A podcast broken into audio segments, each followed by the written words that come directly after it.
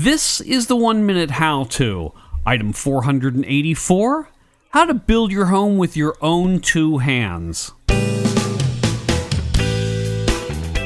Hello, everyone. This is George, your host. On this show, we've got Merry Moore, and she's going to explain to us how to build your home with your own two hands. Merry, can you first tell us a little something about yourself? Sure. I am currently the innkeeper at the Eco Village Training Center on the farm in Tennessee. And we're a campus that teaches about sustainability, and natural building is one of the things we incorporate into that. I did an apprenticeship here last year, spent a couple months learning about it, and then worked as a natural builder on a house here on the farm. Okay, Merry, if you're ready, then you've got 60 seconds. Okay. If you can, observe your site for a full change of the seasons to know where the water runs, where the trees cast shade, etc. Use that information to incorporate systems such as passive solar heating or rainwater collection into your house.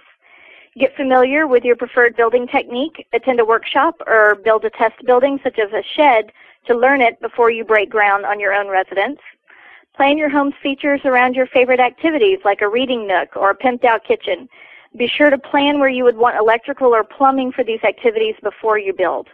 Make sure your foundation protects your walls from rainwater splashback and that your roof has adequate overhang to prevent rain from running down the exterior walls.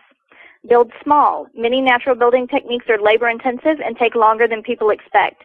Start with a small footprint that's easily achievable. You can always expand later. And build community while you build your house host a building party or a workshop with a professional builder, invite people over, play some music, serve some food, and enjoy the good vibes that went into building your home. Now, I'm guessing that if one were to not necessarily be tied to a particular area, then if you knew basically what you wanted, then finding the location would allow you to really do a lot of these things very efficiently. Yeah, once you've got a piece of land, you can really um, design a house to fit that land. And that's one of the things I love about natural building is you can even take things from the land, the earth, the soil, the trees, the rocks, and create a home out of the land you're living on. It's a beautiful thing. Okay, Merry, is there anything else you'd like to talk about? Thefarm.org, T-H-E-F-A-R-M dot org slash ETC explains all about what we do here at the Eco Village Training Center. We have apprenticeship programs and courses, and it's also a hostel where people can just come and stay if they're interested in learning more about the farm. We also have a blog, ecovillagers.blogspot.com, and um, one of the staff here runs a podcast for us. It's etcjournal.blogspot.com. So we've got a lot of stuff going on, really focusing on kind of getting the word out this year and having a good time doing it.